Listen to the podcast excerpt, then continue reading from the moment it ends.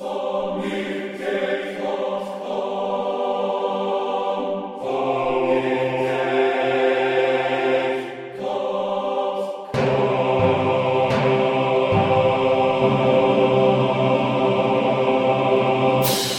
everybody. Hello, folks. Uh, we're here in the post NAMM kind of chaos uh, here. Sonic Talk number 252. I'm Nick Batt, editor of SonicState.com, just back from NAMM. In fact, came back last night. Uh, NAMM, of course, is, uh, I don't know to tell you, it's the biggest, biggest music, international music show on earth, as it were. So, um, I've got a couple of guests with me. Um, I haven't got any agenda apart from all the stuff that we had uh, recorded. Uh, I want to say hello to uh, Gaz Williams there, um, songsurgeon.co.uk um, over there in Bristol, uh, producer and songwriter based over there. Uh, Gaz, you, you, does, are you on your laptop or on your um, iMac or a Mac? You're, I'm actually on my brand new 17 inch MacBook Pro. Ah, can you tilt the lid forward for me slightly because your head is. I That's more like it. That's it. Now you're Uh, kind of you're all up, up together. That's a bit more like it. Thank you very much. Anyway, Gaz for joining us. And oh, what are you using there? Looks like a four one four. it is this 414 uh, XLS. Um, yeah, great, really good mic. Very bland sounding. Works on everything. I, I know the picture. I know what you're saying there. And uh, over there also, um, Mark Tinley from likebeing.com, um, also joining us from over in Cambridgeshire. Is it Cambridgeshire or Oxfordshire? I always remember which. I've Uh, always for- Cambridgeshire. Cambridgeshire. Uh, Mark Well, Tinley actually, Bedfordshire. I was in Cambridgeshire. I've moved a, mi- a mile or two, and now moved I'm in across the border. Literally, yeah. Excellent. Well, um, But he, still goes to school in Cambridgeshire. It takes me about five minutes to get there. So Oh, mad. Right, I think I'm just going to adjust you slightly. I still haven't quite got you just how I like you, so I'm going to just uh, select that. There we go. See if I can get that a bit more kind of uh, intimate. oh, There we you're go. going to hot my colour up, are you? I'm just trying to get you a bit larger. Just increase your size. Hope you don't mind. There are sorts of specialist adverts that charge you a fortune for that sort of service, and I've just done it with one stroke of the mouse. Uh, Oh, I think I should probably stop there. But uh, anyway, so we're back. From, we're back from NAMM. Um, we got back last night, or I'm back. Um, the rest of the la- lads were still there. Um, uh, Rob and Rich, who did the guitar uh, guitar work and a lot of the video editing to get the stuff up quick. Um, in fact, Rob, our new guy, was in the press room pretty much the whole time. So I want to thank him, Rob Hicks, and also Rich Beach for their continued work. Andy's still over there. I think he's larking about and having some fun because apparently the weather got a bit better. Because unfortunately, on my day off, it absolutely chu- chucked it down. And I went to. Santa Monica, and it was a bit like being in the Bristol um, shopping centre in about the same time of year because all the shops were the same. Santa Monica's no longer the sort of funky kind of uh, boutiquey sort of area that I remember it as. It's now just full of Oh, chains. Everything's changed, or even the restaurants. There's Starbucks, and you know, there's a couple of. Yeah, so it's, it's a bit disappointing there, but um, we found a few groovy things, and I got a chance to do a bit of shopping, but um, not quite. I didn't get any sun, even though again I look red. But I'm going to fix that with some white balance adjustment for next time. So uh, anyway, yes, we have uh, Gaz and Mark here. Um, so uh, it was it was actually um, quite a busy show. I mean, there was a lot. I've heard people sort of saying, "Oh, there's not much going on." I, would disagree. I think there was absolutely tons. And one of those is, you know, this time there's been sort of quite a few firsts. Uh, I think one of the things I would say is uh, it's been very iPad heavy. A lot of people using the iPad for sort of interfacing with hardware, uh, particularly Mackie, actually, who did uh, release the DL1608 uh, which I don't know if you saw that. I think I've got. I might be able to play a little bit of something on there. Let me see if I can. I'm Ben from Mackie, and I'm here today to tell you about the new Mackie DL1608. What we have here is a 16 channel digital mixer that we've combined with the power and ease of use of an Apple iPad as the main user interface. So the mixer hardware itself is doing all the processing. We have 16 Onyx mic pre's. These are the same Onyx mic pre's as in the rest of our Onyx i series, critically acclaimed. Uh, 16 of those. We have six aux ends on the outputs, and then a main left right. I'll switch out of that. I mean, because you can watch it on the site, but that was kind of a bit mind blowing when Mackie said they had something fairly kind of big to show, and that is fairly big. Because what's quite cool about that is they can actually um, they can actually change the OS in the they just address the DSP via the kind of uh, the iPad app. So you know, like change the EQs and change. So that sounded like quite interesting there. Mm. Um, so that was one thing on the iPad front. I know. I, Well, but there's all I there's others, of course. Yes. Can I can I jump in there? I mean, well, the the point you're saying about um, embedded iPads, uh, you know, yes, there is many devices that come out with that, haven't they? Um, but just I, I think what's quite interesting with the Mackie one there is um, that they're trying to sort of redesign the whole kind of how you interface in a live situation. Um, and also, well, I know you're probably going to come on to the Line Six thing. Um, have you? Were you going to mention that, Nick? The Line Yeah. Six uh, live live mixer, um, which is a very similar idea, although without an iPad embedded in it. It's got its own touchscreen, hasn't it? Sort of. Um, but both of those devices have got a similar idea where the uh, it's very hands-on. It's very um, uh, colorful and uh, attractive, as uh, you know, as opposed to these kind of Well, that- austere. that- I mean, not only that, they've. they- I mean. Mackie have sort of entered the live arena with a force. Really, I mean, they've got these uh, amazing speakers that are kind of intelligent Oh. and have. line line six, you mean? Yes, sorry, line six. Yeah, and they're they're really kind of made a big push to that. I mean, I think the uh, Mm-hmm. the mixer that they brought which I don't remember the name because I didn't film it. Um, the only thing I would say about that is it, it um it seems to you're paying for the display, and it sort of seems a shame they didn't just use the iPad Ah, because I, uh, ha- I have to I have to say, Nick, though, I think for me that Line Six mixer is the absolute absolute star of the whole NAMM thing. I think Right. it's uh, I think it's a wonderful, wonderful design. There, they've uh, they've really kind of gone okay, a bit like they did with the pod. The pod resembled nothing when it came out. You know, the kidney bean pod, uh, and went on to be a complete sort of genre-defining tool.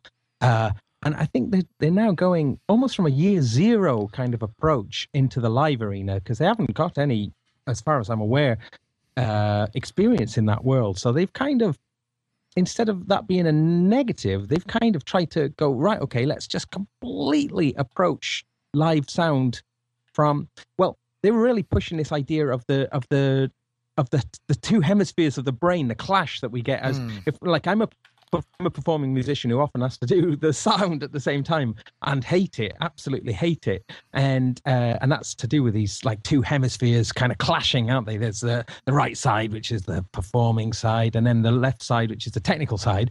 Um, so the whole Line Six design ethos of this new mixer is based around this idea where it just is all about the musician brain. So it's all kind of Mm. icon icons and touch Well, what And, was really um, clever about it, isn't it? The way you could just kind of drag, you drag things to the stage. Here's the stage. My guitarist over here. This is over here, and it's just, it's supposed to be easy for people who are doing their own sound, like you say, while they're playing.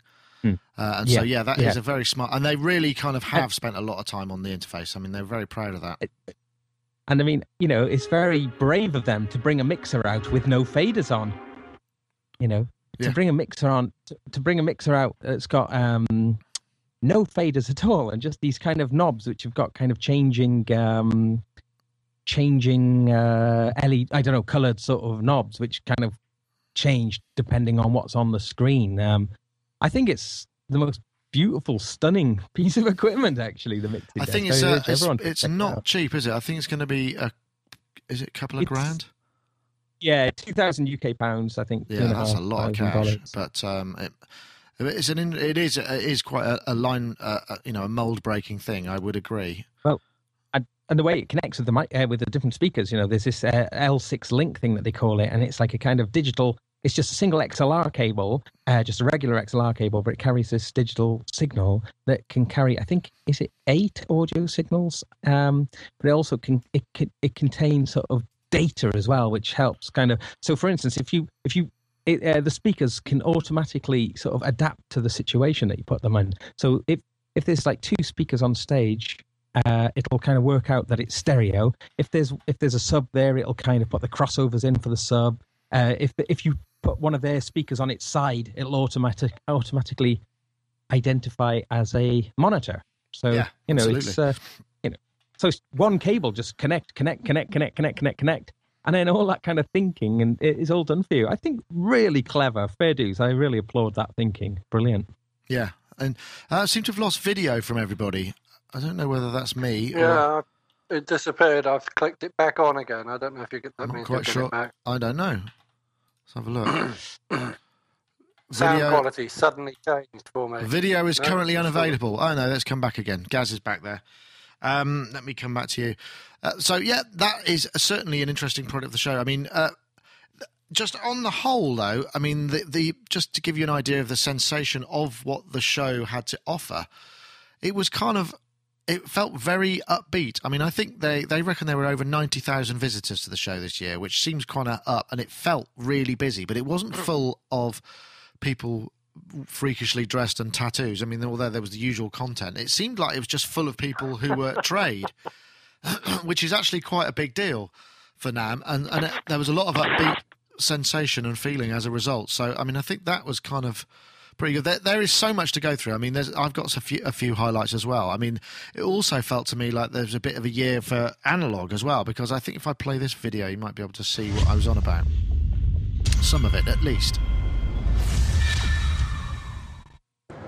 Mike Hosker here with Akai Professional and Sonic State Winter NAMM 2012. I'm here showing the Max 49 MIDI controller. It's a 49 key controller with 12 MPC pads.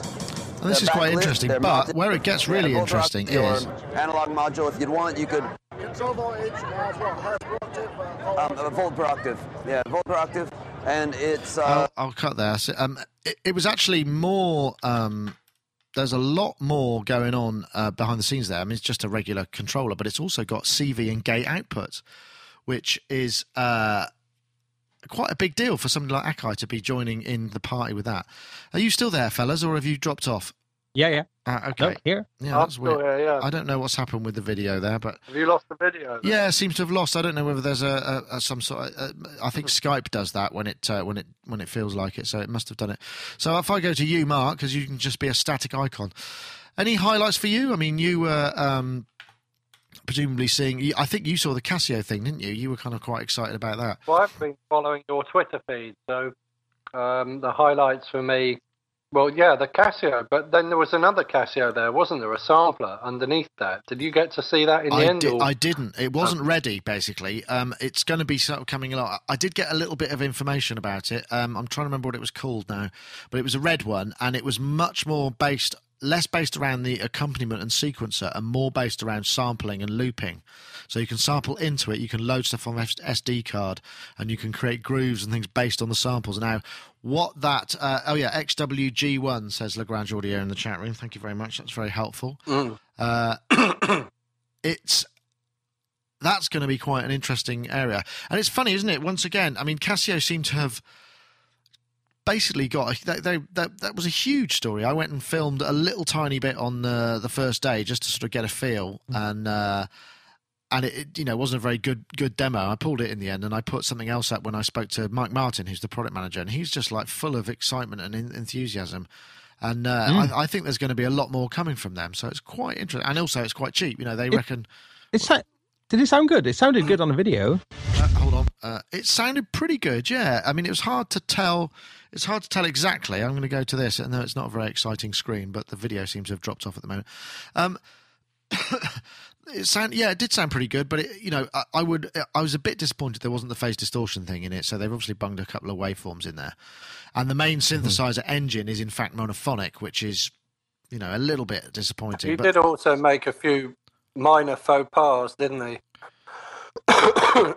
Because he said it's got loads and loads of waveforms in it. It's got all the waveforms from the CZ series, like intimating that the CZ synth has lots and lots of waveforms in when it's only really got a handful of them.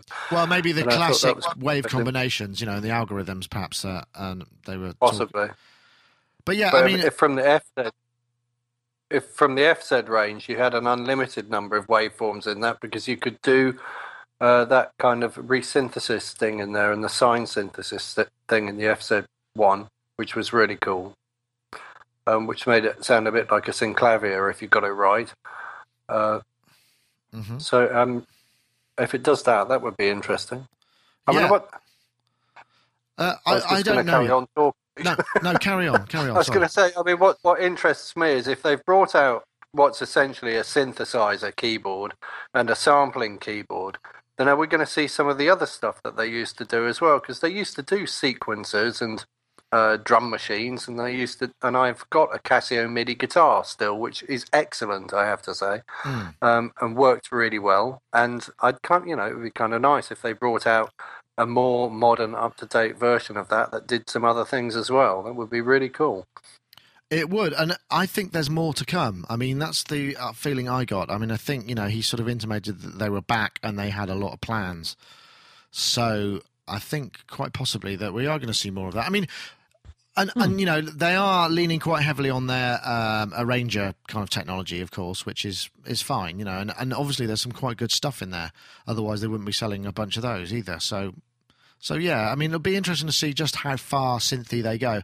Um, the the uh, uh, the G1, which I looked at, had much more access to the synthesis parameters on the sort of the, the matrix that you see there on the uh, that you did see on the Casio. So I mean that's that's quite encouraging. Oh, So- right.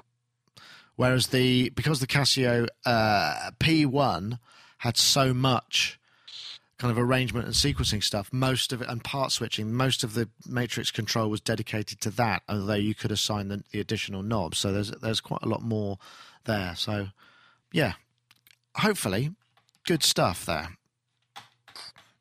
Um, let's see. Um, anything else catch your eye from the show there, Mark? I know there was. Uh, I mean, we got Me? Yeah. Uh, Ken Macbeth's Micromac looked interesting. Ah, I yes. thought Ken. that looked very We interesting. we just caught up with Ken um, just before he uh, he was on his way out, and I said, "You can't go. We're coming to film the, at the uh, at the big at the uh, Analog Haven booth because we t- we t- we try and do a big sweep and do everyone in one go, and he was the first. So uh, I think he, like many of us, including myself, was suffering from this kind of light cold that when it, when you add it to the uh, fatigue of the um, of the general fatigue of the show really kind of wipes you out. So uh, he did a did a grand job there. Um, but yeah, they look good. I know th- they, they sound lovely. I mean, it's not always easy to tell on the videos, and that was just coming out, but they, they do sound really nice. I mean, he's a very interesting chap because he's one of my friends on Facebook, and I see pictures popping up from time to time of all these different sort of bits and pieces, and he really does make all of that thing himself, doesn't he? Like right down to printing his own circuit boards and everything. I mean, he had a picture of something with um, fluorescent tubes in it and some acid bath, which he was etching the circuit boards in on his Facebook page the other day, and I thought, wow, I mean, it really is a handmade synth that somebody's thought through and kind of come up with, Yeah. you know, what it should do and everything. So Uh, he's a good Um, photo- he's a great I'd photographer love as well. to get. Well, I'd love to get my hands on one of these at some point, just to yeah, play know, with it too. for a while. Me too. Yeah, I would. So we should I- I- review it. Yeah, maybe we should. I'll work on it. yeah. Gaz, you were coming in then. I was just going to say, I think um, that this is probably with the analog uh, angle going to come onto the Arturia Mini Brute. Yeah, no, that Uh, was uh, a surprise. Um, well, it wasn't a surprise to me because they gave me sent, they sent me something beforehand, but and I couldn't say anything. Okay. But yeah, it's cute, very cute. Mm. Uh, I think we have a video somewhere which I can probably. I mean, you're probably going to have seen all of this stuff to be honest. But um, let me see. Where did I put it? I put the mini brute. Uh, let's have a look.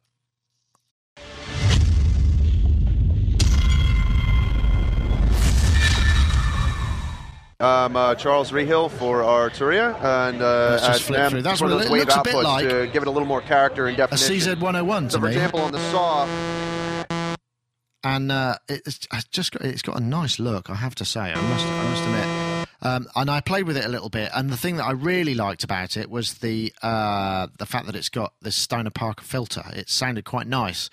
I'm not sure about the waves. It's very hard to tell in in that environment. I didn't know the headphones. I mean, it didn't feel like as weighty as perhaps uh, the Moog or the uh, Ken Macbeth, but why would it be? It's a lot cheaper.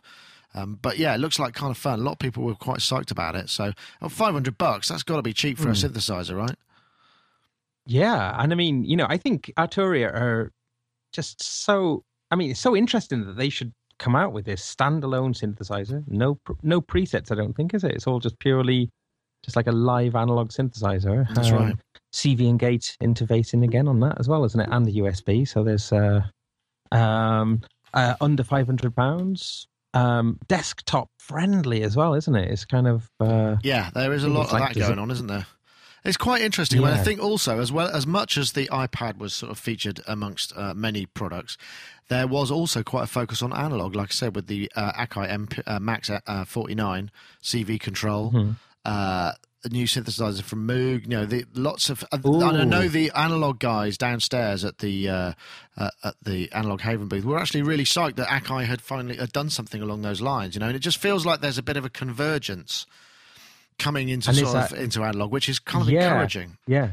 That, that 80s thing, um, I've got confused now. Let me start again. That Arturia thing looks like something from the 80s to me. It looks like It's like an been moulded in SH101. much the- well, no, but it looks like it's been molded in much the same way as they used to make those Mattel Synsonics um, drum machines. So it's got that kind of squished kind of end look to it. Right. And then, but, but then it also reminds me of the Wasp as well. And have you? Um, Nick has got a Wasp which has been modified with a real keyboard on it, and this thing looks remarkably like that actually. And that that might even have been a kit that they brought out. Was it called a? No, it wasn't called a Gnat, was it? There was, that was a the sequencer, wasn't no, it? Gnat. There was a Gnat. Well- The sequencer was the uh, yeah, there spider. wasn't that. But Sequencer was a spider oh right, okay. because it caught But the it does. It insect. just Mhm. it does have a nice chunky sort of look to it, doesn't it? It looks Mm. like It's borrowed that kind of thing from the Mopho series, doesn't it? Where you can kind of feed the kind of audio signal back in on itself for a uh, distortion. Yes, uh, it's got the uh, the brute setting, I think that is, and it sort of makes it more angry. So you get the feedback through the filter or through the amplification. I'm not sure. Maybe it's a couple of things, but yeah, it, it, it's encouraging. I mean, I. You know, I'm not. I'm not massively blown away by Artur- Arturia's stuff. I mean, I like the synthesizer side of it, but the, the, the, the it doesn't have that extra weight to the uh, oscillators in my to my mind, which is not always a bad thing. But I, I'm guessing something like this will it'll be interesting to see what the waves actually sound like. You know, when you kind of uh, can put them through a pair of speakers I recognise and just hear it. It's very hard to uh, to evaluate that in this in the show floor. But I did get a kind of uh, three or four minutes just messing around with it and having a check, and I was pleased that I managed to stop there. Um, but it does look like a, a lot of fun. Arturia uh, are on, are on my eBay checklist because I want to buy that whole synthesis thing that they do, the plug-in thing. That's them, isn't it? Uh, the origin like thing, that. is it? No, what the They plug do like a kind of they do a modular V. Is that what you're after? yeah, but Oh. it's like a JX8P and a Prophet and something else all in one plug-in. Oh, Analog Factory, is that? Oh yeah, Yes, I that's think one, I think with we've about got four thousand sounds in it. yeah, I, I, I, well, I, I did have that until I sold it recently. Did Um, you? I would have Hmm. bought it from Oh, you. look at that! Oh, I saw with it, and it had the hardware, had the hardware controller with it. Yeah, it was neat. It was Oh. nice. In the chat room, uh, in the chat room, I'd just like to say, Kosh Dukai says uh, he's selling his uh, spare collection thingy. That's it. As far as I got, it's Ooh. gone past. It, the chat room's flying by a little bit past at the moment. Mhm. Oh, Uh, okay. Tell him to email me. Ah, there was a there was keeping with the analog uh, tip though. There there was that um, eight voice polyphonic analog. Um, I, oh gosh, I'm trying to think what it was now. Uh, someone was showing it, weren't they? Was it like a module? It was like a no. no, no, just like a kind of um, uh, a really small. Uh, I saw Tom Oberheim sort of tweeting about it. I think. Uh, Uh, I'm afraid I didn't some- see that.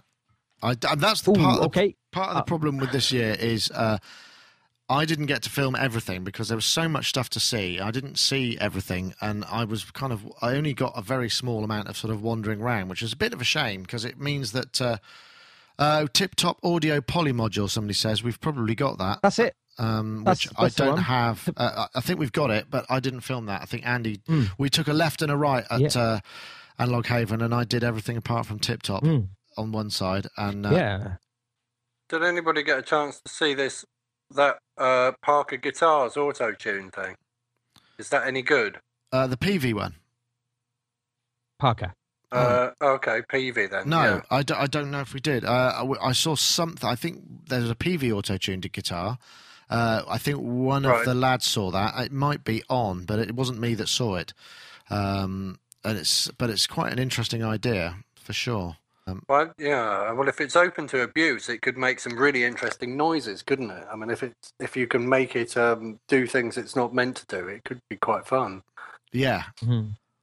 I I think. quite enjoy Mhm. my. I've got a line six guitar, and I quite enjoy turning all of the octaves upside down. So I'll I'll put the strings alternately up and down octaves. So when I play a chord, just a power chord, it sounds roughly like a guitar might sound. Hmm. But if you start playing lead solos on it, it just sounds completely disjointed, and it's really good fun. I, I, I, actually, I did see um, on that line there was the uh, Roland V guitar, which was uh, the Fender collaboration, which was the Strat with the V stuff in it, and that I know people probably go snore, but actually it sounded really quite good um, and was pretty Right, right. impressive. And um, I think been what- yeah, they've been. th th- I mean, it's one of the few things at the at Roland from Roland this year that really did blow um, blow me away. I mean, there wasn't an awful lot from them. Was an awful lot of pianos, and the TD30 drum kit was sounded pretty impressive as well. I think I posted something about the V guitar. Gaz. Mm. And speaking of drums, uh, so the, they got they got the two V drum kits that they were showing, weren't they? Like almost opposite ends of the spectrum, and Yeah. you sort of entry level one, and then the kind of top of the range one. But I have to say, I thought Alesis had some interesting. Oh, sorry to mention it, iPad related things, but that I thought that drum brain looked quite good. The DM, uh, what was it called? The D the um oh DM Gosh, something. I don't remember the I'm- name of now, again, it wasn't me who filmed that one. It was Hmm. Andy. Hmm. But I get, you know, because it's uh, you know, it's effectively like uh, very similar to the, oh, I, the DM Dock. It's it. The yeah, DM that was Dock, DM yeah. Dock. Yeah, Um, I did see it. Yeah. And that's basically like a, like a brain, sort of like a like a V drum's brain. It's got lots of audio inputs on it, uh, but it also then you slide the iPad in. And And, I guess why those things are interesting to me is the fact. Oh, and yeah, because it just you know it's open to kind of just app developers. It's not a closed system. It's uh, well. Mm. As, as much as the iPad is not a closed system, but in I wonder. of I wonder in what. terms the, of- I wonder what the trigger latency is because that's a really big deal. Because the other thing that we saw obviously was the Hmm. Nord drum, and the Nord drum. Um, Yeah. that, you know, the the guys at Nord use uh, made make ddrum stuff, and the, the one thing that uh, he was going on was were. Uh, uh, when I went to see Thomas up at the uh, Marriott Vice President's Suite, which was a very lovely um, place to do some filming. Although it's one of those rooms you forget how noisy everybody else is because when you're in the on the show floor, um, you get loads of background. But when you're in an empty room, all it takes is somebody kind of moving and they're on a squeaky chair, and it starts to get really intrusive. It's quite bizarre. Anyway, um, the the speed and the efficiency of the trigger was really, you know, one of their primary focuses for the Nord drum. So yeah, uh, that I mean that looks really nice. Apart from the fact it's only got a mono output, which is, seems a bit. Um, of an under uh, uh, an oversight. I did ask about why that was, and they just said price. You know, just trying to keep the cost down. Really. Right. I mean, it- from what I could gather from the Nord thing, they were just trying to make it sort of almost drummer friendly, uh, in as much as it, it's uh, really, really simple. And I, I and I think that they're trying to do something that's very easily integrated into an analog drum kit setup. Yeah. And I think one of the things that Nord have got that a lot of the other manufacturers haven't got is they've kind of got like an indie credibility. I think we've mentioned this before, but uh, you know, uh, there's some, you know, indie type musicians who are a bit snobby about things like V drums or whatever, but Nord has kind of got that credibility in that world, especially. So, you know, I can imagine there, those having a little niche market there in those kind of, there's a lot of those bands in there, those kind of like uh, indie sort of disco pop bands at the, you know, at the moment. And, uh, Mm. you know, and, uh, and, and like little boo boo, um, Tina Maria. I uh, agree. I sort- mean, like, the only uh, problem is, is if it is true analog and it's true, well, analog modelled. There's so many. There's going to be so much dynamic to the sound that it's going to be. Re- you're going to want to have some control over it for live because it's going to be. Bl- you know, you, you're going to have to compress it because Uh, you can't actually yeah. access the discrete stuff, which is is could be a bit problematic. I mean, because when I was asking, Hmm. I was, you know, one of the flippant questions I said, "Have you blown any speaker cones yet?" And he said, "Well, actually, I have. I have. You know." And I was thinking, well, there, there you go. Why? Yeah, yeah. So hence the one out being a little bit of a Achilles heel, really. yes, I think so. Hmm.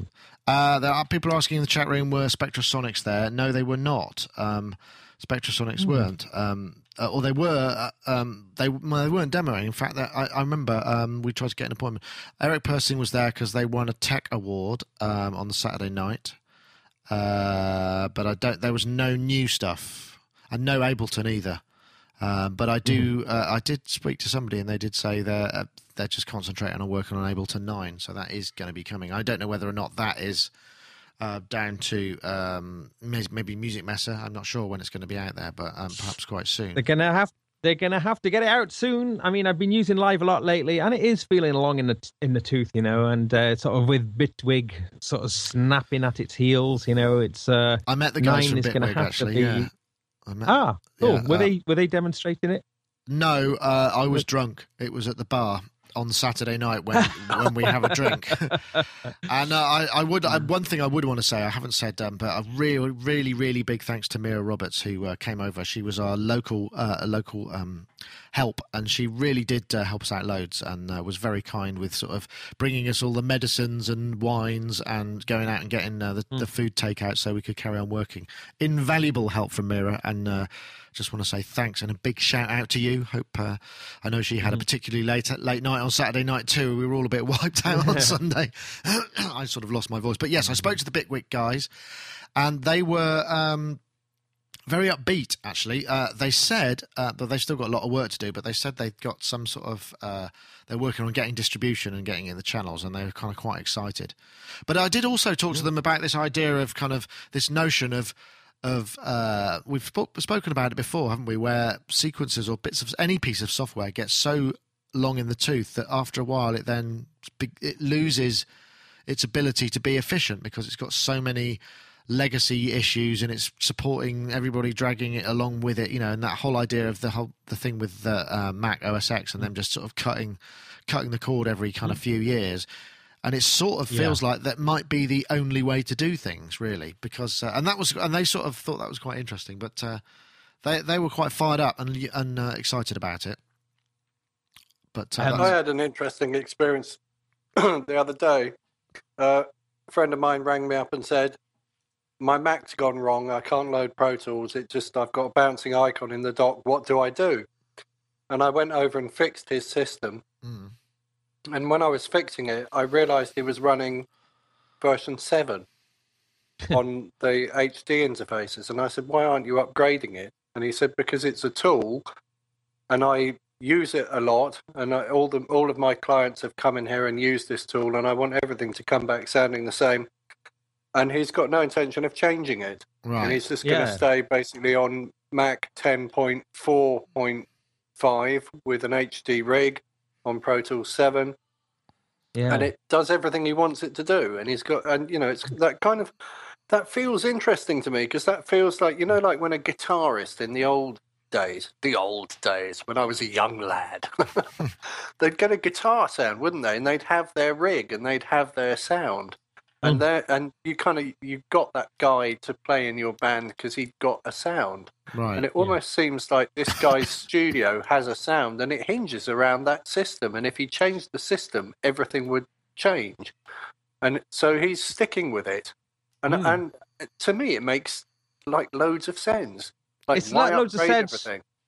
Boring. Uh, it does make Well- sense, but I think it also means that, that there is a certain amount of insecurity about that approach. It sort of implies that if anything changes, it's such a fragile uh, environment and skill set that it won't translate. And I'm I, and I've been through that myself. And I think actually there comes a point where you just have to think, well, you know, sometimes you need How do that. you mean if anything changes? What about if nothing changes? What about if he just leaves everything as it is? well, He how do you connect that but- machine to the internet. Yeah, so they he got it doesn't- feature He's for never going to update any of the internet stuff or any of the operating system or anything. It's just a tool and it works standalone as it is. yeah. And yeah. if he wants to, ch- I mean, he's bought another computer so that he can run um Lion on another computer Oh, with okay. Ableton on it. So he's basically saying, no, that's that rig and that does this job. And he's got another older rig that does Yeah. another job, which is a Pro Tools rig. And it sort of, it just makes sense to me to have like, rather than upgrade, Mm. because you get so little money back for the thing that you're selling to upgrade anyway, just hang keep on to that it. rig and then just get another one and kind of Well, integrate the yeah, I think I think somehow. there's an element of that, but then it becomes once it becomes obsolete and nobody else, you can't load any projects on it apart from you know you've got a very very specific niche and work you know a client list that can, are going to use that. So yeah, I suppose that does make sense, but uh, also it doesn't. If you see what I mean. Yeah, Hmm. it's a, it, it is an interesting point. In, interesting point. Um, but I mean, uh, but in a way, for me, I mean, because I, I've just so, I mean, I've just sold two two of my computers. I've just gone from two computers to one. My Mac Pro and my lap and my MacBook Pro have gone, and I've gone to a, a new one. So I'm almost, I'm in the opposite kind of boat. I'm a little bit disappointed as well by the performance of the the new MacBook in that it's just not as good as my Mac Pro, really, which uh, I'm a bit Oh. gutted about. But yeah, um, but I mean, according to all the benchmarks and stuff, it was meant to be better. But uh, Oh, anyway, really? but that's a oh, blah no, blah that's, blah. that's bad Um, news. no, well, it, it's okay. Uh, the, the the the thing is though is that Maybe my you've got something sitting there that running in the background that you can uh, throw off. yeah. Do you know what? I've done this migration thing where you know you took I took my old laptop and I just plugged it in with the Ethernet to the new one, and then you just go system migrate and. And it's exactly the same then. Eh? All the files on the desktop were in Hmm. exactly the same place. So I think I have brought a bit of a. I'm going to do a fresh install now anyway. Anyway, blah blah blah. I didn't want to get onto that. I was Ah. going to say though, um, the thing I am interested in, Nick, I have actually bought a QuNeo uh, on the Ah. Kickstarter. So I saw the video that you had a go at the QuNeo, and I'm absolutely desperate to hear about it. Well, for me, I didn't really have a go. I was just shown it. I mean, it it, it looks it's it's sort of quite low resolution, if that's the if, if I can Yeah. put it that way. Uh, when you see it up close, uh, although it will do all the things it does, because it's got so many LEDs on it and it's bus powered, there aren't enough. Mm.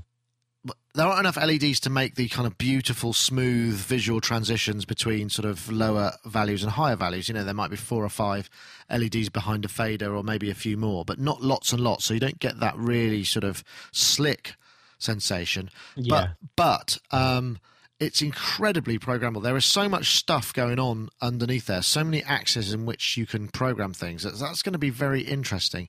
I wasn't totally sure. I think um, I think that what what uh, what I did find was. Um, I don't think you pro you you pr- it outputs the stuff it outputs, and you can configure it in a lot of different ways. That was one thing that was very clear. There are lots of different layers to it as well, so you can actually have a layer doing one thing, and the, the uh, bank of controls can be can flip between several different sets of functions. So there's, I mean, there's going to be an enormous amount of possibilities with it, and if if you are are going to take the time to set it up, then yeah, uh, and it seems like a great great value piece because it's still they didn't actually say because I thought it was going to be more than two more than the Kickstarter price, but actually I don't think it is. I think they're aiming to get it out No, at, I know. at two fifty. Um, which is great, uh, perhaps not so great, Yeah. but but you know the fact that you're Kickstarter, you're going to get it first. So I mean that's the main thing, isn't it? And uh, and a lot of people Well- were psyched about it. So, I mean, uh, I've got a padKONTROL here, which probably will go on eBay once the QuNeo comes. But um, uh, actually, I I took a load of stuff to somewhere to sell a load of equipment, and uh, I took the padKONTROL, and then I did a job. And I just realised how much the padKONTROL was part of my workflow, Oh, you know, because I use it for um, What are you doing? I use it for all sorts of things. Selling all the stuff you use every day. I mean, you sell the stuff you never use is what you need to do. I know. Well, no, uh, I, I, I thought, oh well, I'm getting the QuNeo in a, you know, in a few weeks' time, blah blah blah. But I realised I couldn't live without my padKONTROL. So um, when the QuNeo comes, I should be interested to see if it will be what I hope and it's going to be. Which I use my padKONTROL. I use it. I do put drums and different things in there like that. But I use it as like a kind of trigger for all sorts of purposes, really. So, you know, I'm seeing, you know, I think the kind of thing that really interests me with the QuNeo is that each pad can transmit. Is it four different musical notes? Yes, it's got Um, different corners and pressure and Yeah, pressure in different So- areas as well. I think. yeah. I, uh, I mean, I, I love building kind of like instruments out of using Ableton Live as the kind of hub, and then having lots of sort of uh, plugins running, and then just sort of having it transmit MIDI in a really interesting way to to the different uh, instruments. So, uh, yes, I so when I get it anyway, I shall make some videos of it and things, so everyone can have a look at what I'm up to with it. But uh, I was, uh, yeah, I was very, uh, yeah, I was very interested to see that. So, Um, I think I should do an ad. I forgot about this. It's time for our uh, word from our sponsors. Uh, we met up with Yamaha at the show, um, Yamaha UK. Um, Yamaha US once again didn't show up for their appointment, you bad boys. But uh, fortunately, my uh, contact over there uh, did, and he told me about the new Yamaha mixers, which are quite interesting. These sort of digital analog hybrids. But that's not what we're talking about here. We're talking about the the new the Yamaha Pocket Tracks. Um, Yamaha obviously sponsors of the show. We very much appreciate their support. The C24 and the W24 are what we're talking about, and both of these are just super compact 24-bit 96k PCM recorders with enormous length of time. They use uh, micro SD. Uh, they've got all sorts of extra features. The W24 comes with a remote control, which is very handy if you're in a live situation. You can leave it on top of something and and just pause and record um, throughout a gig if that's what you need, or even playback. I suppose you could use it for if you wanted to.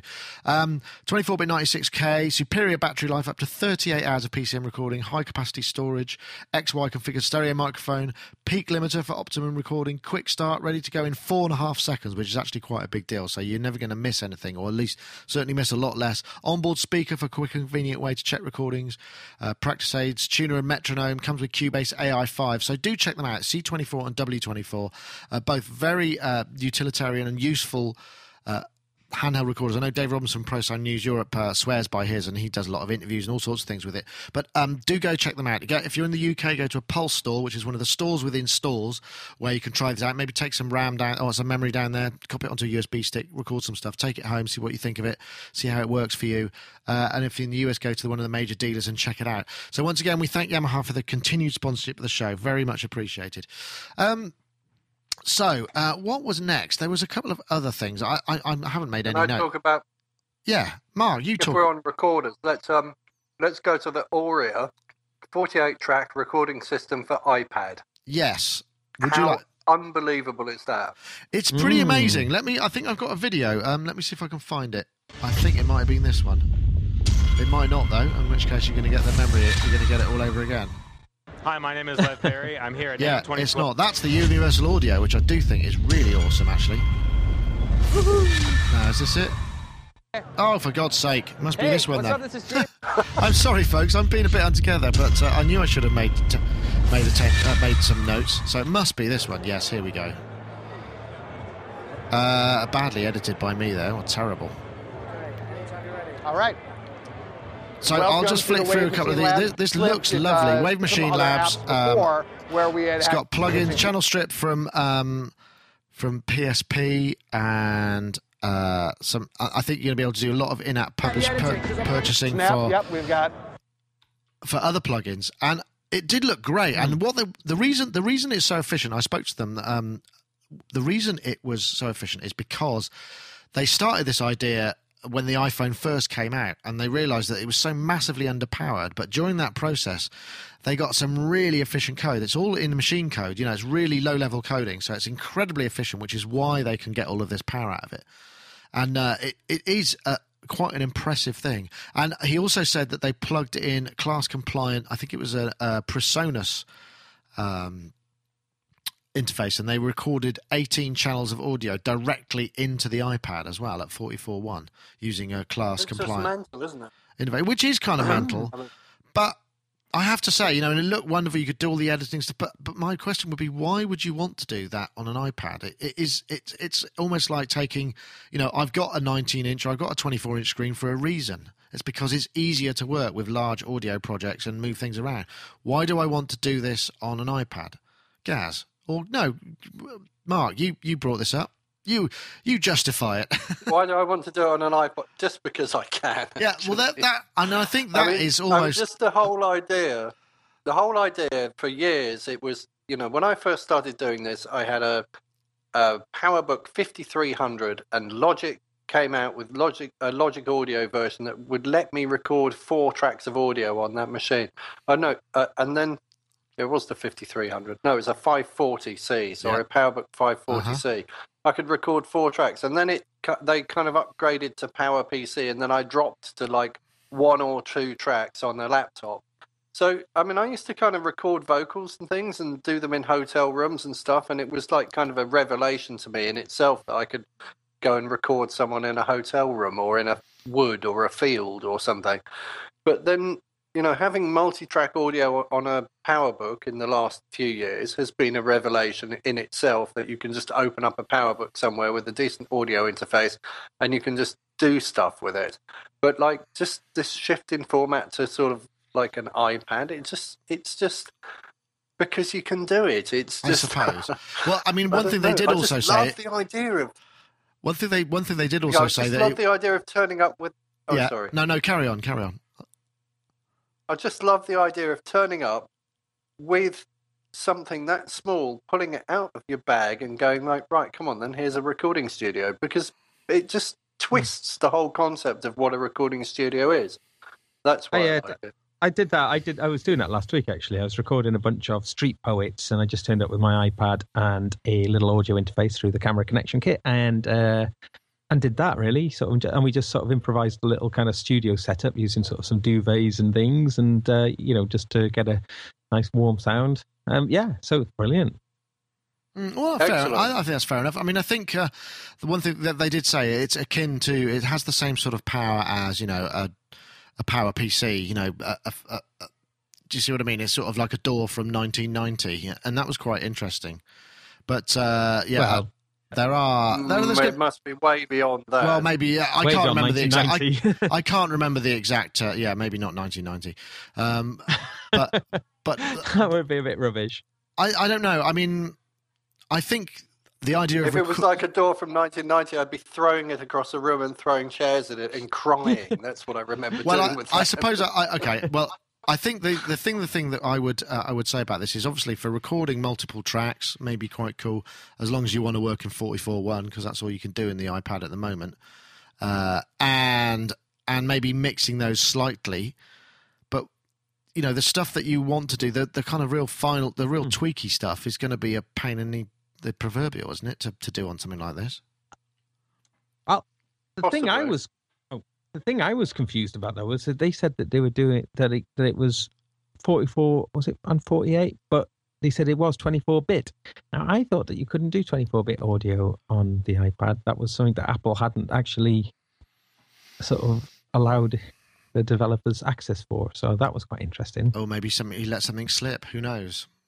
Mm, I thought that was a bit of a. There's a another thing that's interesting about it as well, which has great implications for any of the iPad or iPhone app users, and that's that it runs VST plugins. So VST Mm. plugin support. I don't think anything else does that yet, but it's doing VST standard on i iOS. Is it? So You're not. Yeah. Well, it is. It kind of is. Um, I've been looking into this because I thought that was really, really interesting. Uh, they because there is like um, there's going to be some uh, plugins for it from FabFilter, from Overloud, PSP as well. So you know some you know really good plugin manufacturers on board, but it's not. It's not a straight port at all. It's uh, you know, it's not. Uh, I think what it is is uh, they are having to sort of somehow translate it into the VST format or, that it can recognize. So it's not a straight VS. So uh, I, I think, uh, Is it so it's another running format? kind of a It's a- wrapper. Or they're having to convert it somehow. Right. Uh, yeah. So I mean, I'm not sure if that's the way it's going to be, but that's what I gather that those particular plugin manufacturers have, have done. They right. that sort of um, wave wave machine. Uh, wait, what are they called? A waver. I can't. I, remember suppose, I can understand why they would Wave Machine Labs. I mean, I understand why they would do that, but I mean, Wave Machine I Labs. imagine, you know, I was talking again. I was Because talking. If To, it- sorry, I was talking to uh, McDSP, and the thought of having to recode for another plugin. I mean, because he was having to, he's got to deal with the AAX thing, which you know they say, yeah, sure, it's simple, Uh. but it's never simple. You know, it's always tricky. You know, Mm. it's a lot of work for I mean, if it ran V- if it ran VST plugins off the, you know, um, out the box, Yeah. it just pulls in a huge pool of resources out there of stuff that people have coded, all the free stuff and all the interesting kind of weird stuff that makes sounds that you probably wouldn't want to use in anything other than one tune, you know. But um, that, that's the, I mean, that- all the experimental stuff. If it pulls all of that into the iPad, that would make it really interesting. Yeah, it would. Um, but I don't think that is quite the case, unfortunately.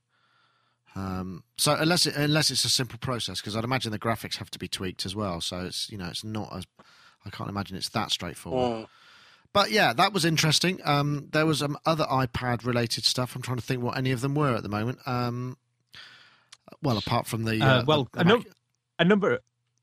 an- Sorry, a number of people who were doing that thing as you mentioned earlier about the embedded one. But uh, Mackie was showing a range of new mixing desks, weren't they? Again, that the iPad sort of sits within, and it got me thinking about how it's just so much cheaper for equipment manufacturers to do that, isn't it? Rather than having to, you know, you know, uh, license that technology. Um, well, yes, that's they're making a big assumption.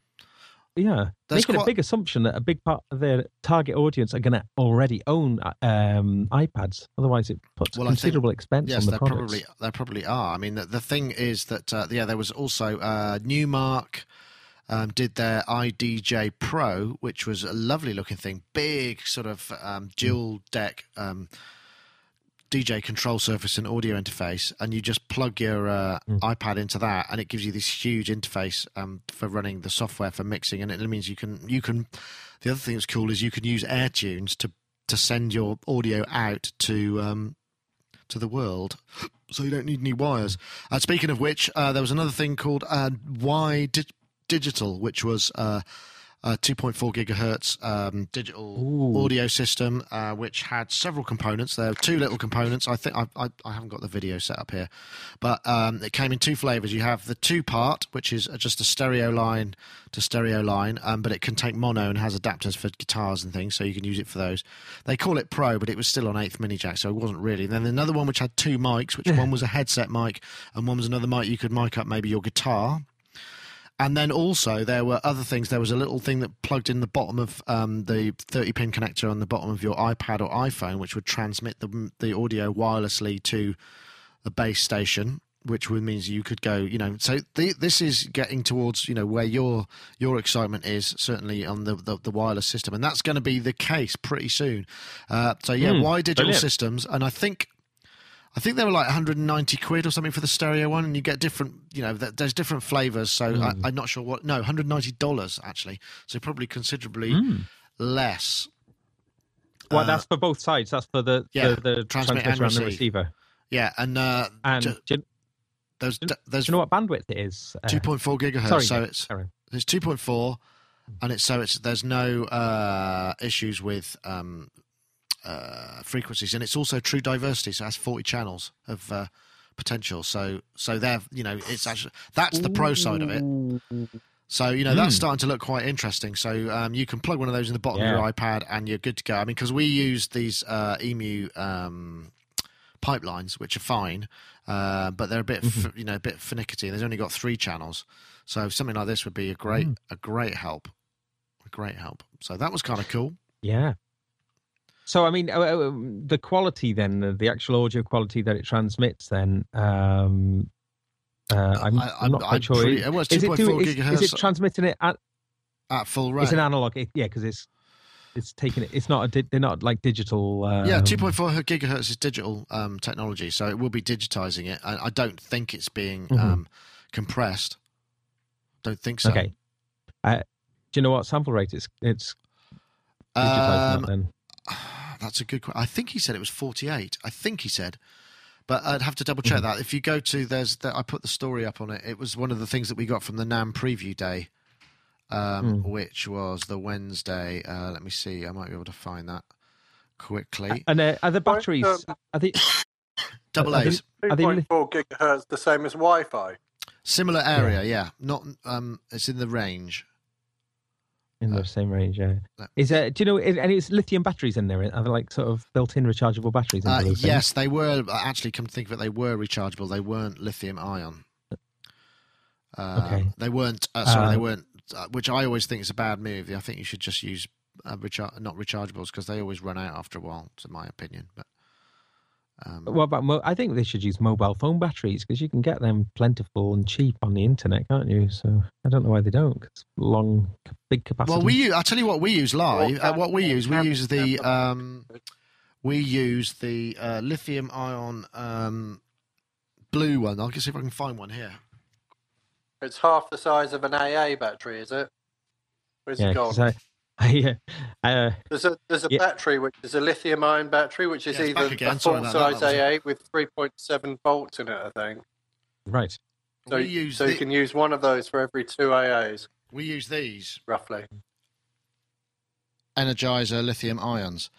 They are absolutely brilliant. They last. I, in fact, I put I put a pair of each in my um, in my Sennheiser radio mics, which I used all day for four days, and they still haven't run out.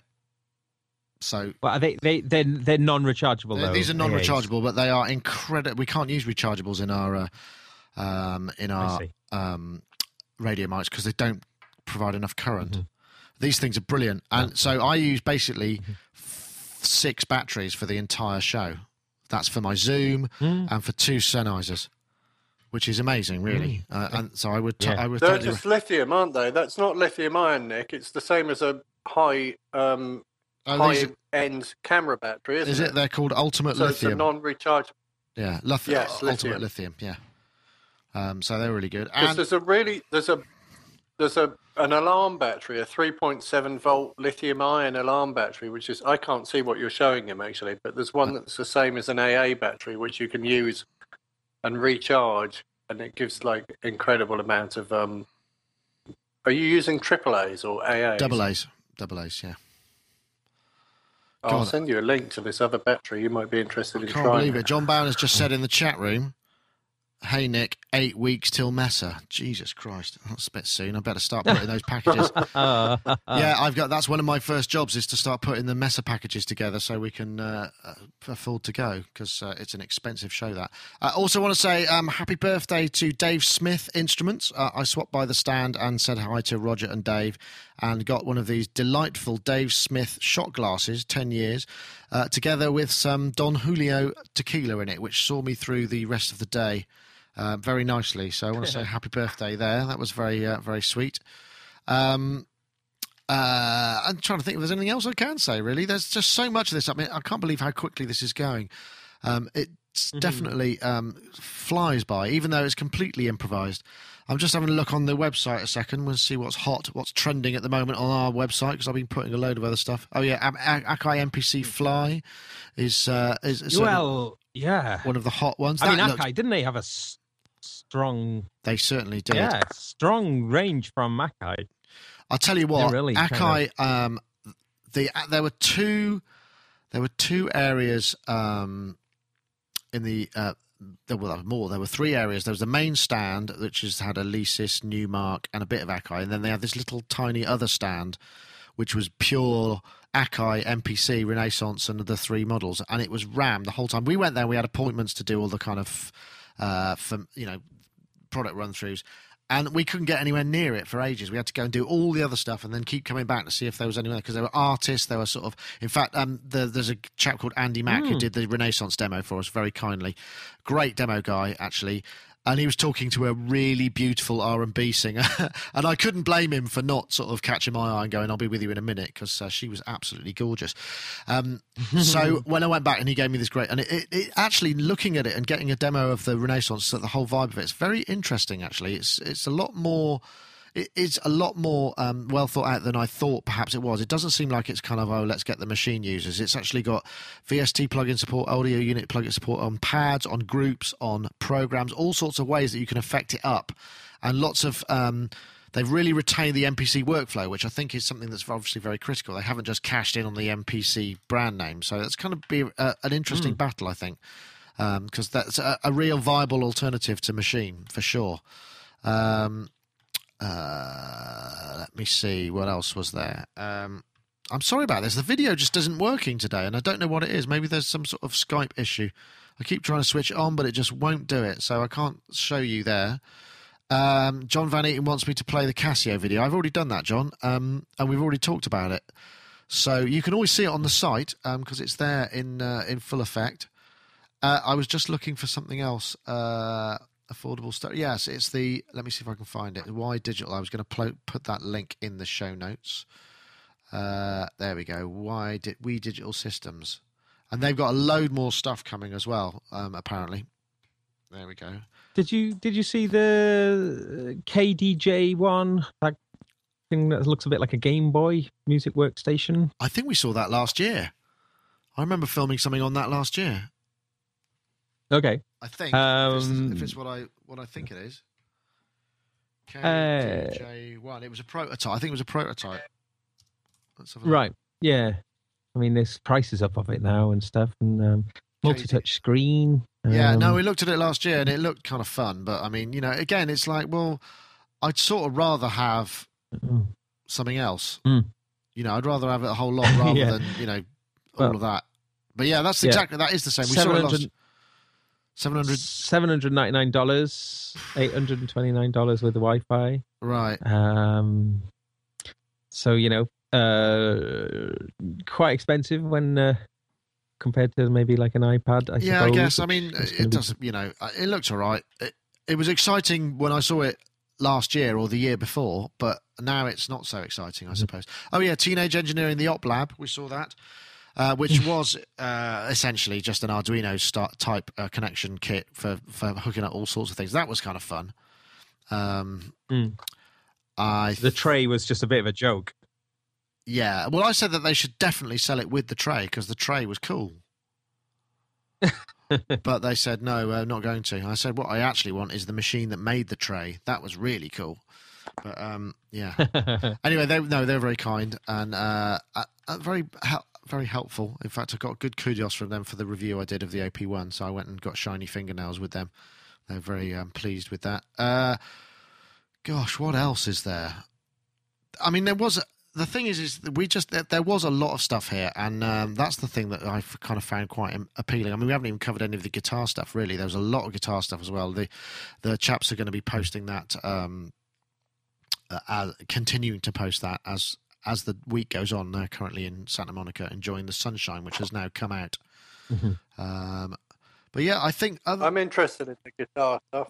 yeah, I, d- I, Always can't- I just can't remember what it is. It's all there. It's uh, probably on Amped. It, well, it will be on Amped. Um, There's a new digital guitar thing which has like what almost looks like an iPad built into the front of it, uh, which looks really interesting. Oh, the which I Kitara. think came out. yeah, I saw that at the Messe. Is it? actually. Is that what it's called? Yeah. Uh, Did you see one of those? I no, I saw it at Messe. I had didn't- I, I, I didn't get a chance to go and see it again. Um, I Okay. did see a Waldorf Pulse two in uh, as a sort of prototype, but it wasn't playing, so uh, they weren't. Um, they didn't let me demo it. Flux three hundred two says he didn't sound like him when he played it. And you saw the new Kaossilators and uh, Kaoss pad things. oh yes, the Kaoss Pad. things? They were cool. Uh, I think I've got those. Let's see if I can play that because that that was a really cool little thing. That's a nice little feature. Hey, what's up? This is James Sajeva with Korg USA. We're here at the NAMM booth with the new Kaoss products. Check them out. We've got the new Kaossilator 2 and the Mini Kaoss Pad 2. Now, those of you who know about the original ones, the Kaossilator is the synth with looping capabilities, and the Mini KP2 I'll just fast forward that. Now, in addition to this, so everything It's got an MP3 player in it. It's got all sorts of stuff actually. It looks, and you can record into it. The MP3 So I like board. I like the look of that. That looks like kind of fun, and Mm-hmm. um, no doubt we'll get try and get hold of that for review. Um, because they do look like a whole bunch of a whole bunch of fun actually. Um, Mhm. gosh, John, you're being Someone very just said in critical. the chat room that Yeah.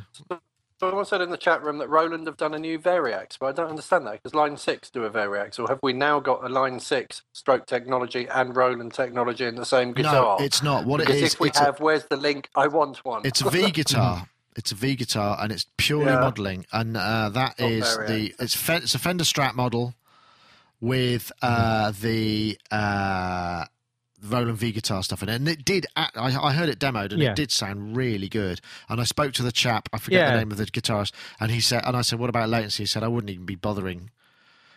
demoing it if uh, you know if there was any latency at all and and it did and I must admit that was quite impressive and that whole tuning thing was kind of interesting V guitar I think is going to give them a run for their okay. money Is it what's what models does it have in it? Does it have some interesting guitars modelled in it? I'm just trying to remember what it In the same way as the Line Six thing does, or yes but I don't remember what they all were I think it's all the classics some good acoustic ones as well um, I forgot, I can't remember. I really can't remember what they were. I, I do remember the prices. It was about 900, 900 bucks up to about twelve hundred bucks, maybe a bit more. So not actually okay, that's all right.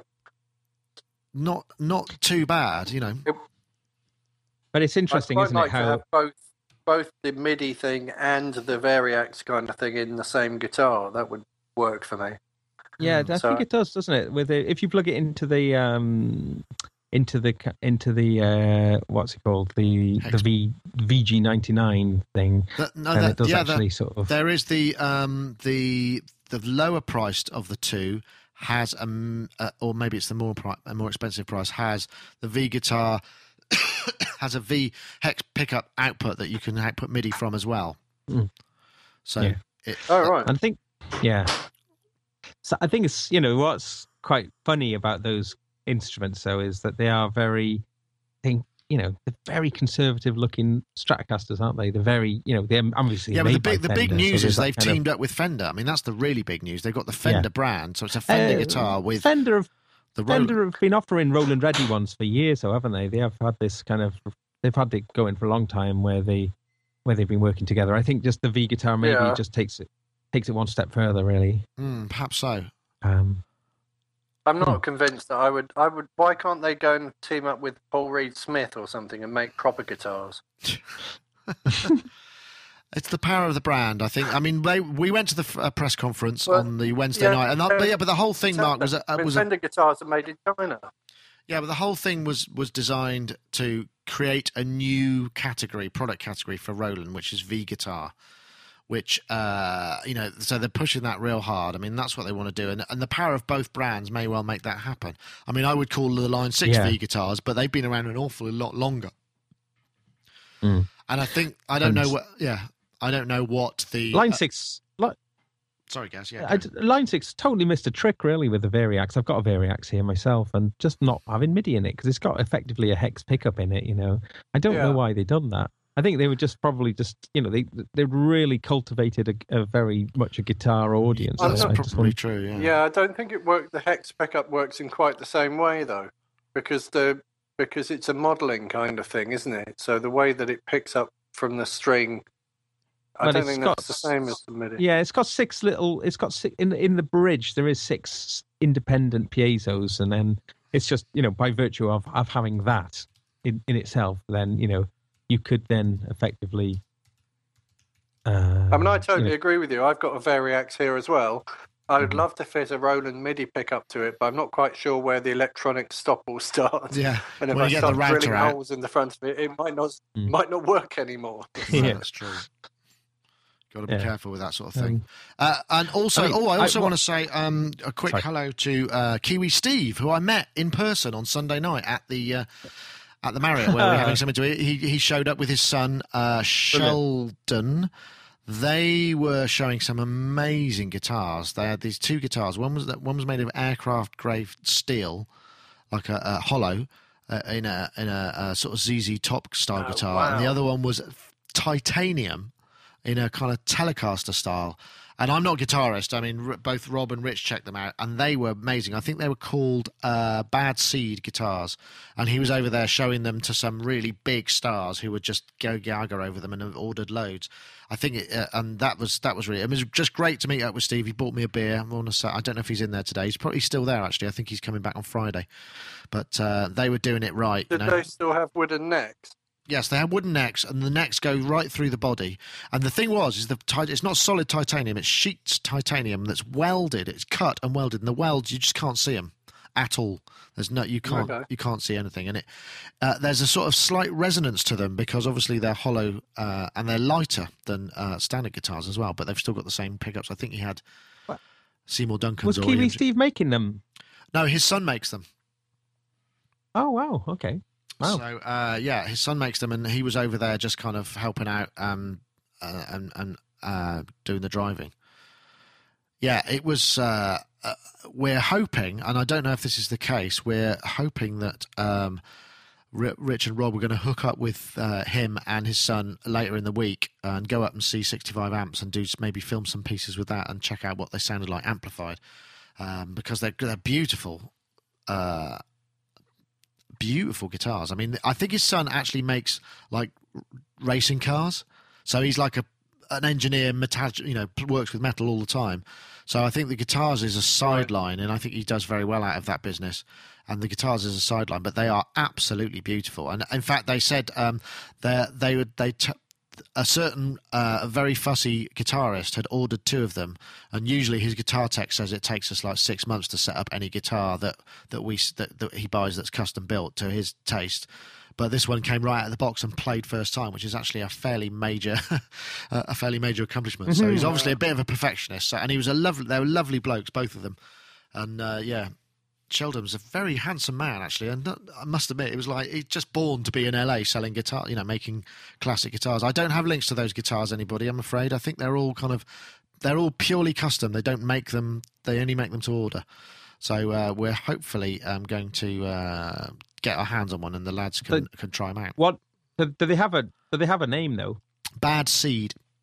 They're called Bad seed. Oh, bad seed. Okay. Bad Seed. Oh, Nick, there was something I thought was fantastic um, that I was really excited about. Um, made by British company, uh, Sonuus. Those are uh, they, they they the, they're the guys who make the little um, the the G2M and the B2M and the I2M uh, USB, uh, the guitar to MIDI interfaces and stuff. They're um, they've they've just done a little like a wah wah pedal. Um, but I think it could be of interest to all musicians, not just guitarists.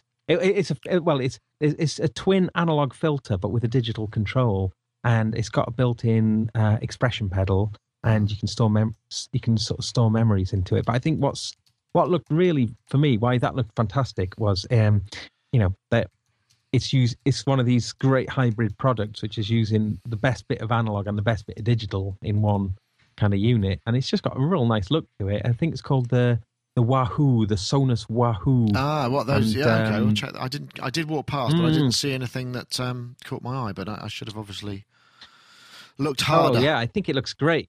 I think, um, as I say, oh, I definitely want one. I definitely want one because uh, you know uh, I've been playing around with um, uh, different filters and um, for live with my bass guitar for many years, and uh, I've come close to things. Um, I'm, my current favorite is my Electro Harmonix uh, Enigma, uh, which is really cool, but it's got no memories on it. So, and it's quite. Oh yeah, and that that Wahoo is you know it's got LFO and it's got envelope and it's got sort of like you know expression pedal. Uh, yeah, so I think that you know, and I, I'm sure that would be wicked for synthesizers as well. You know, I think it just because it's very configurable and it's got a, a dry and wet sort of blend Oh, I'll have to control on that there out. as well. So I'll have to check it out. Mm. So uh, yes, well, while we're talking, the uh, we've we site's doing very nicely. In fact, again, like what's hot at the moment? The new Behringer CMD controllers. Very funny that they should be called CMD controllers and are module modular USB controllers, whereas the Steinberg ones are CMC controllers. Um, just seems a little Hmm. cynical. Um, iPad digital mixer, that's big as well. The Steven Slate digital stuff seems to be doing all right. Um, what else? McDSP louder. Samson's new USB keyboards. That was pretty hot as well. I have to say. I thought that that is a love, oh, they look really they high look nice, quality. didn't they? Really high quality, actually. Yeah. Wow. Very impressed. Um, great for the money. yeah, 199 bucks with an aftertouch keyboard. Just Hmm. astonishing. Ozone 5, yeah, I saw Ozone 5. Ozone 5 got a really good demo. DP Tronic in the chat rooms. Yeah, that was a Mm. lovely demo, actually. It really kind of blew me away. It's like, wow, that's really, really awesome. Been been using it for a good few weeks now. Ozone Five, Yeah. uh, and I'm uh, I'm getting lots of I'm getting such great results with Ozone Five. Um, It's just really, all of that really graphing and the, t- and the way that they, re- you know, they've compressed, you know, just the, all that Oh, yeah. information you can get out of it. It's just astonishing. Mm. Right. Well, that I, is the advanced version, mind. Ah, right. Advanced version is a bit more, um, a bit more of a of an investment for the uh, average person. Anyway, I think we're going to call it a s call it a day. The, the the video of Skype never did come back, so the video of this show is going to be a lot less interesting to watch the, on YouTube. but I want to say thank you very much to everybody for joining us, and once again, thanks to everybody in the the NAMM team. That's uh, Rob, Rich, Andy, of course, and Trev and Mira, and uh, very nice to see everybody over there. And uh, a big shout out to Aaron as well, who joined us on uh, Saturday night was unfortunately joined us just in time for me to say I've really got to go and sort of stumble blindly out of the bar. It was, and I, but I got away with it.